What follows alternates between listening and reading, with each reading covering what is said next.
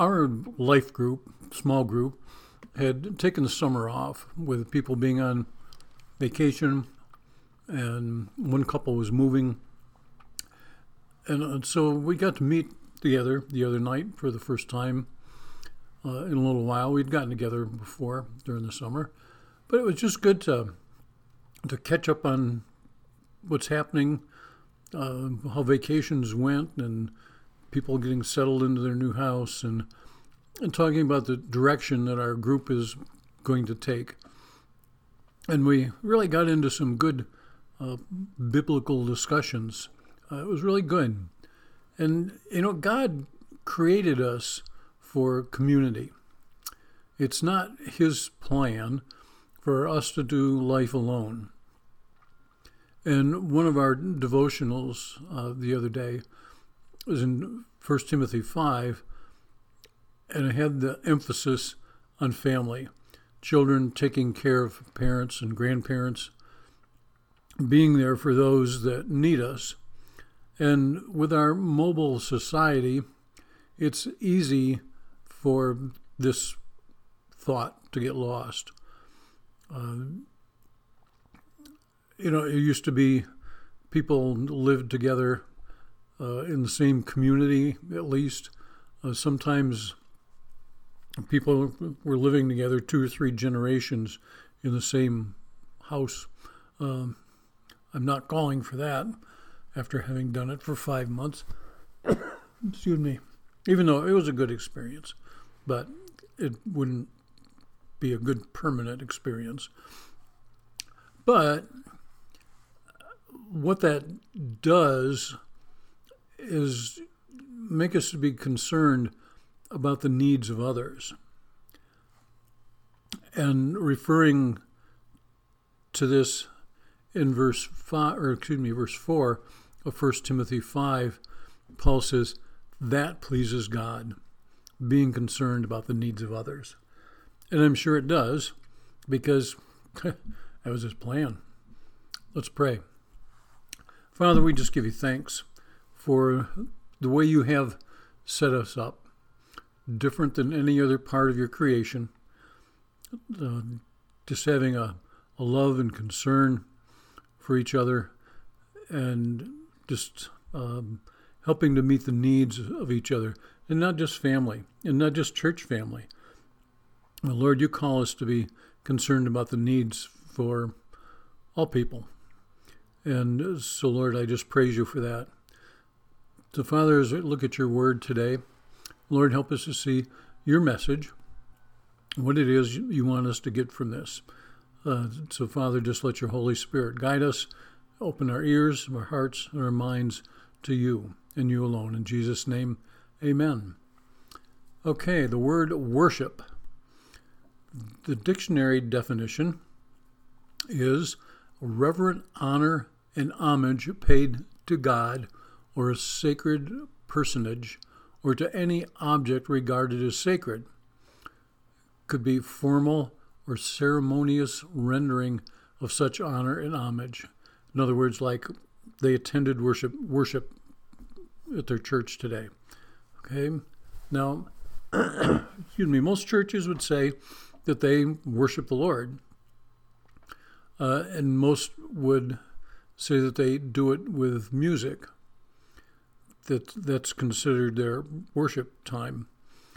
Um, now I know in churches that we've been attending since my retirement, um, you know, the first what 10, 12, whatever minutes, uh, the worship team is out there and we're singing, and quite often that's the only time that you do sing. Uh, a couple churches that we've gone to, they uh, would maybe sing again at the end.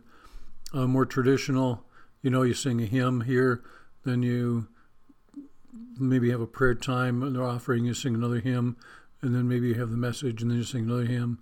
Um, and those times are what they consider the times of worship, but also everything that we do uh, from the beginning to the end of a worship service is an act of worship you know, take the offering is an act of worship. Uh, your, your prayer time, if you have that, is an act of worship. The message is an act of worship. But looking at it from a music standpoint, uh, I know there's some churches that have zero musical instruments in them. Uh, a woman that I went to seminary with had grown up in a, some kind of Presbyterian church. I can't remember what it was, Reformed or whatever. But she said that they had no organ, no piano, anything like that in the service, which I'm not going to judge. Now, I've never been to an Amish wedding or funeral, but I've been told that at sometime during that service, uh, that the people are just the men are just kind of standing around the the room.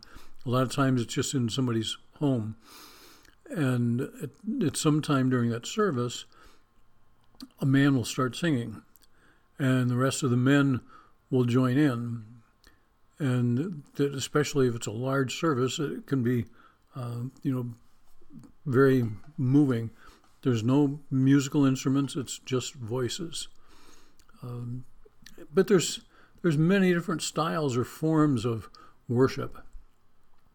Um, traditional that you know I was in while in the ministry.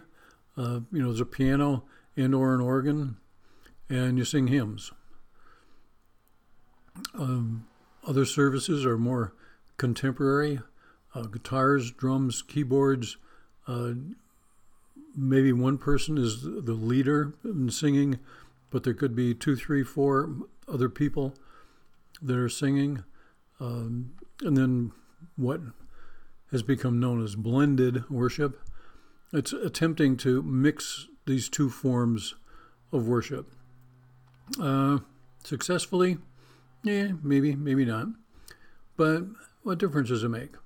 Well, it makes a lot of difference, actually, because people need to have that worship experience uh, musically uh, as part of the whole worship experience. We were part of a, a joint community worship experience. I don't know if it was like a Thanksgiving service for the community or what it was, but it was a blended service. Now, there was one church that was there, the church that we had this service in, and the folks there, uh, everything was contemporary. Uh, and some of the people that were part of this chorus that we had put together um, had trouble uh, singing some of the hymns. They, they weren't familiar with the hymns. And then there were others that had trouble singing some of the contemporary choruses that were part of that. Now, the United Methodist churches that we served, uh, we tried to get people to sing some choruses. Um, one church that we served uh, had three churches at that time, and they had trouble singing anything. I mean, they sang Amazing Grace like they had never sung it before. Uh, so trying to get them to sing choruses was not an easy task. Excuse me.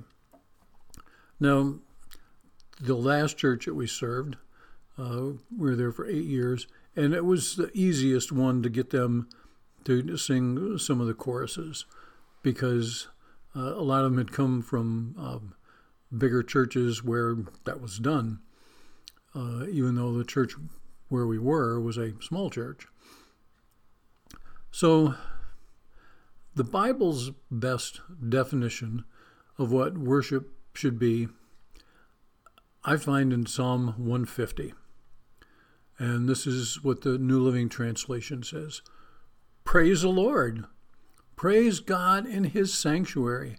Praise him in his mighty heaven. Praise him for his mighty works. Praise him with unequaled greatness. Praise him with a blast of the ram's horn. Praise him with a lyre and the harp.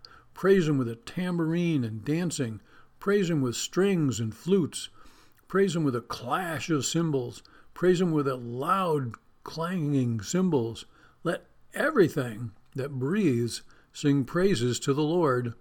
Praise the Lord. Now, what sticks out to you in this?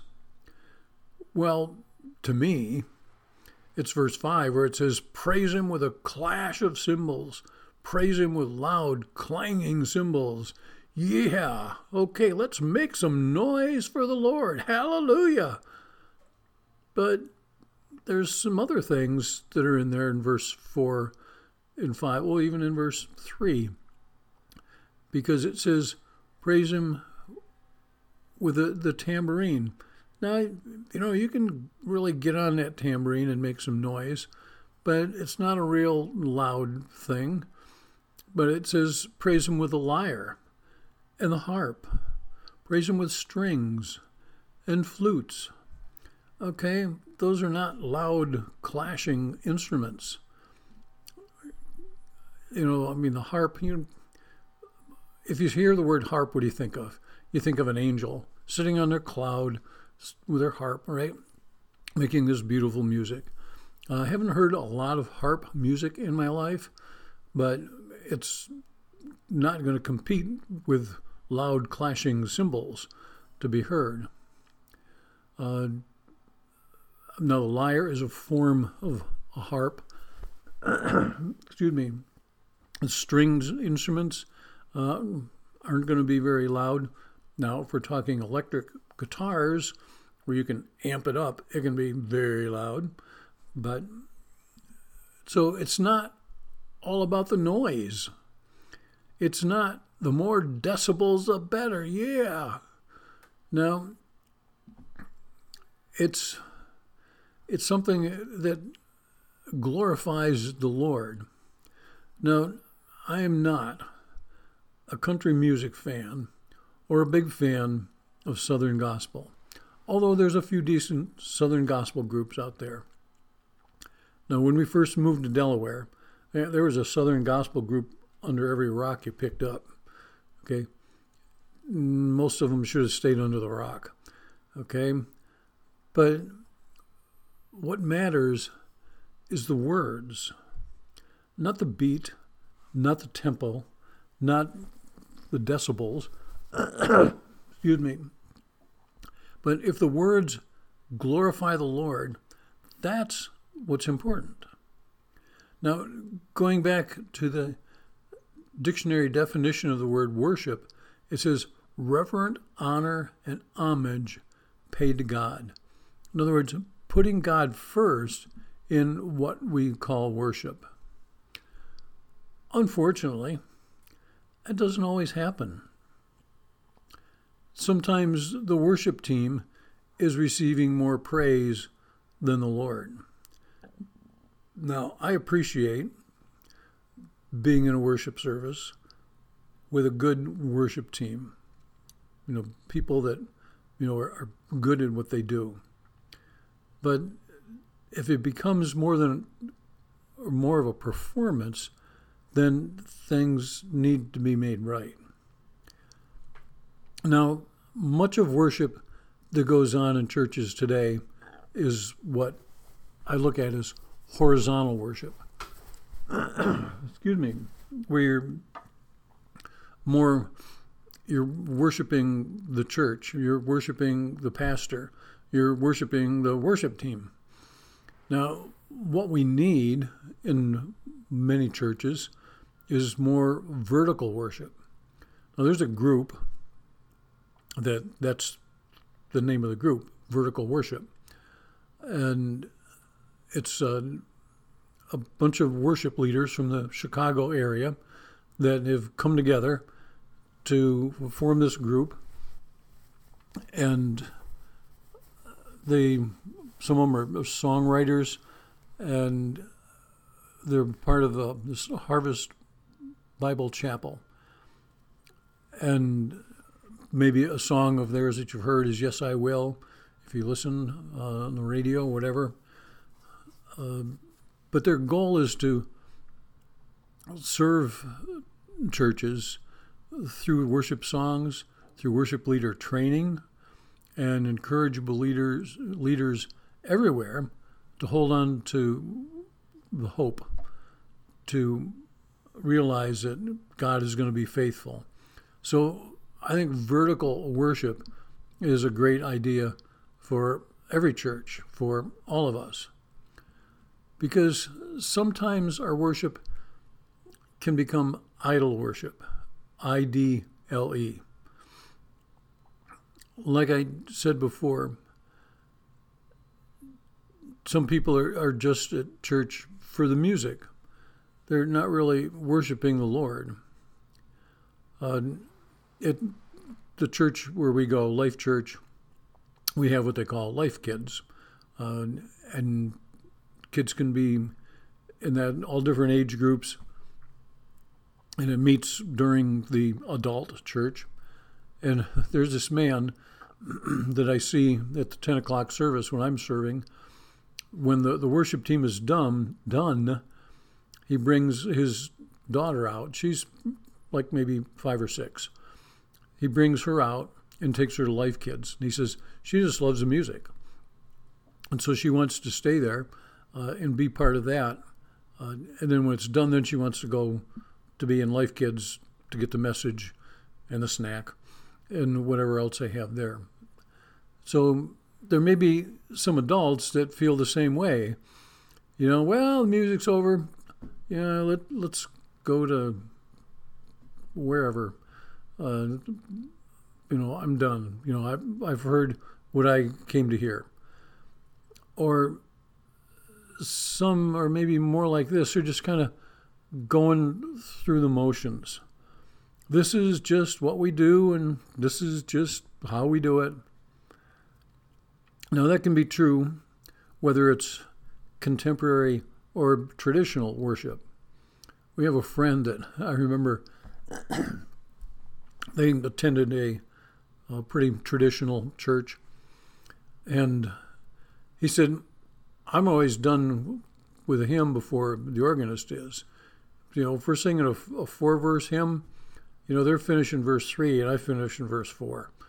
Um, because you know they just play it so slow.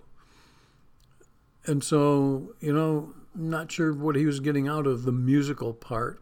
Anyways, uh, just trying to see if he could beat the organist, or you know, if everybody else kind of felt the same way. You know, I mean, you can sing "Amazing Grace, how sweet the sound," or you can sing "Amazing Grace, how sweet." the sound. Now, God's going to be blessed in either one, but, you know, I guess it's what you like or don't like.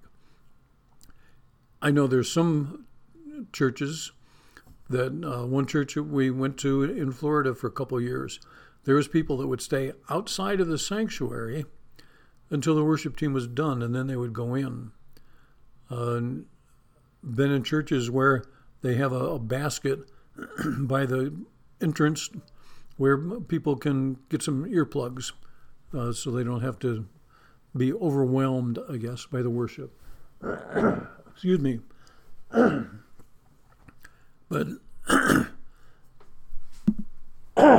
excuse me. This is what Jesus says about worship in John 4. Now, this is part of Jesus' conversation with a woman at the well. Okay, verses 22 to 24. Jesus said, You Samaritans worship what you do not know. We worship what we do know.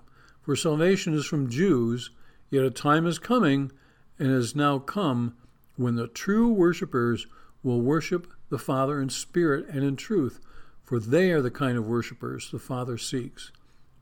God is spirit, and his worshippers must worship in the spirit and in truth. Now, Jesus isn't saying you must be a Jew to worship the Lord. But what he is saying is that you need to be connected to the Lord through the Spirit in order to be a, a true worshiper. Now, I cannot judge the person next to me in church about how they're worshiping. You know, some people raise their hands, some people, they would not raise a hand if um, you know, they thought they'd get a million dollars because they're in church and you just don't do that. So it's between them and the Lord, and not just the raising hand part, because He knows their heart. Now, Jesus said, You know, you Samaritans, you got it all wrong. And some might say, well, you know, at least they're worshiping. Uh, no, I don't think so. Because if you're not worshiping in spirit or in truth, because they didn't know the truth. So you can't do something that you're totally unaware of. Okay, because much of the truth of salvation is contained in parts of the scriptures that the Samaritans didn't believe. I like how Psalm 113 tells us we are to be worshiping the Lord. Okay, this is verses uh, 1 through 6. I believe it's NIV. Praise the Lord. Praise the Lord, you his servants. Praise the name of the Lord. Let the name of the Lord be praised both now and forevermore, from the rising of the sun to the place where it sets. The name of the Lord is to be praised. The Lord is exalted over all nations his glory above the heavens. Who is like the Lord our God, the one who sits enthroned on high, who stoops down to look on the heavens and the earth? Okay, we're to be worshiping the Lord all day, every day, all the time. Not just an hour on Sunday, maybe Wednesday night, eh, maybe in a small group, but we're to be in an attitude of worship always. The psalmist asks this question in verse 5 Who is like the Lord our God? The answer is no one. Okay? Not then, not now, not ever. Okay, Psalm 18:3 says, I call to the Lord who is worthy of praise. First Chronicles 16:25 For great is the Lord and most worthy of praise. Psalm 96:4 The for great is the Lord and most worthy of praise. Psalm 145, 3. Great is the Lord and most worthy of praise. His greatness no one can fathom. And there are many, many, many more places where it tells us that we should be worshiping the Lord. Okay, we worship God because He alone is worthy of our praise. Well, let me look at another form of worship, okay? And this is idol worship. Okay, not the idol worship we just had. That was I D L E. This is I D O L, idol worship. And people will say, well, that's silly. I don't have any idols. Well, we're reading through the chronological Bible. Lots and lots of idol worship going on by everyone, by the Gentiles, by the Jews. You know, and to me, I, I don't understand how or why people would or could worship the things that they did and still do. Because at that time, and I'm sure still now, there were people that were in the idol making business. You know, it would be just like going to the, the butcher or the baker or the candlestick maker. You know, there was idol maker. And so you go in and, you know, he's going to ask you, well, you want this one out of wood or maybe you look kind of rich, maybe a gold one or silver or stone. Or, you know, I can make a combo, you know, a little wood here, a little stone there. You know, how big you want it to be. You want it to look like an animal of some kind, a bird, a fish. Maybe you look like a person that you know. Uh, some people then and still now maybe worship the sun or the moon or the stars, or the wind, or the trees. So again, we say, that's silly. I don't have any idols like those. But that doesn't mean that you don't have an idol that you worship. How about athletes? You know, I remember, oh goodness, 50 years ago, about that time, excuse me, there was a man I worked with that was very, very prejudiced. He was a Pittsburgh Steelers fan. And, you know, I said, well, you know, what about Mean Joe Greene?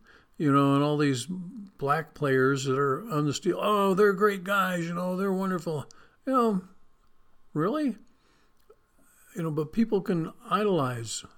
You know, Michael Jordan, I think, is still being idolized, even though he hasn't played basketball in years. Some people idolize politicians.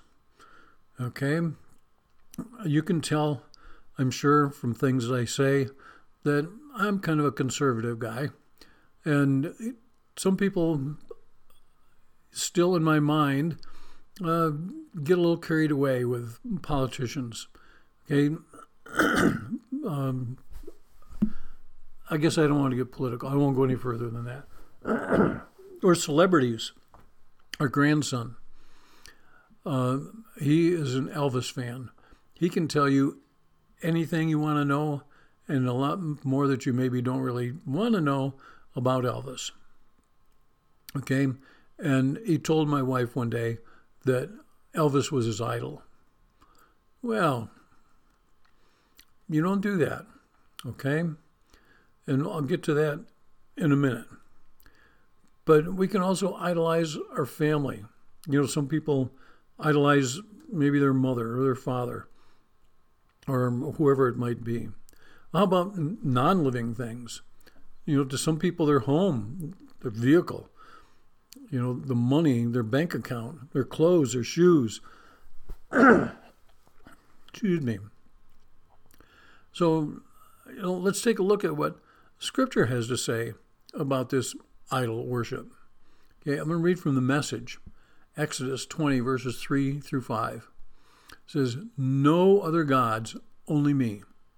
No carved gods of any size, shape, or form of anything whatever, whether of things that fly, or walk, or swim. Don't bow down to them and don't serve them, because I am God, your God, and I am a most jealous God. Now, verses 5 and 6 go on to tell us that God will punish people to the third and fourth generations who hate him. Okay, in other words, if my great great grandfather was an idol worshiper, I could be paying for it because of what he did. But if that same man, my great great grandfather, showed love to the Lord and followed his commandments, it says that God will show love to 1,000 generations. Now, I didn't know my great great grandfather. I didn't even know my grandfather. So I don't know their relationships to the Lord.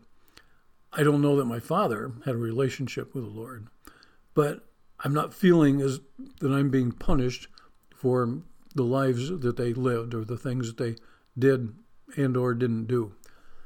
uh, I'm going to take us back to John 4, verse 24, where Jesus said, God is spirit, and his worshippers must worship in spirit and in truth. This is what it boils down to.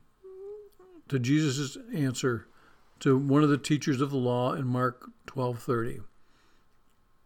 Somebody was trying to trick him, but Jesus said, "Love the Lord your God with all your heart, and with all your soul, and with all your mind, and with all your strength." In other words, putting God before anything and everything in worship, and you're not going to go wrong. Well, I wanted to find a song that I thought might fit this message. And every place I looked, there was only two verses, except this one place. And I didn't make this verse up. Okay, it was there, actually. Um, but this is what it says we sing praises to your name, O Lord. Praises to your name, O Lord. For your name is great and greatly to be praised. We give glory to your name, O Lord. Glory to your name, O Lord. For your name is great and greatly to be praised. We give worship to your name, O Lord. Worship to your name, O Lord for your name is great and greatly to be praised. Let's pray. Father,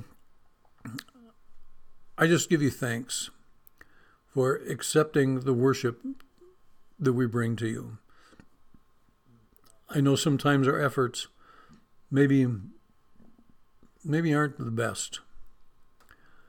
Maybe the songs we sing get a little off track.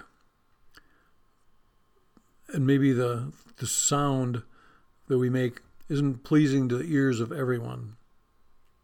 But Lord, I think from what Psalm 150 tells us, that that the sound is going to be good to you. And that's what's important. So Lord, help us to always make our best effort in worshiping you, not having idol worship of any kind, no matter how you spell it. Not having horizontal worship where we only are, are worshiping the pastor or the, the church or the, the worship team or whatever it might be. Make our worship always be vertical, worshiping you. And Father, I lift up anyone that may be listening to this that doesn't know you, has no relationship with you, and isn't sure what all this worshiping God stuff is about. Lord, I pray that, that today will be the day that they come to an understanding of who you are and the fact that they need you in their life. So, Lord, let them know that they need to come to you praying a prayer kind of like this Dear Lord, I know I'm a sinner. I know I need a Savior. You sent your Son as the only Savior. Lord, thank you that He died for my sins, that I can live in eternity with you. Lord, accept me just as I am and help me to become better. Help me to become who you need me and want me to be. In Jesus' name, amen. Amen.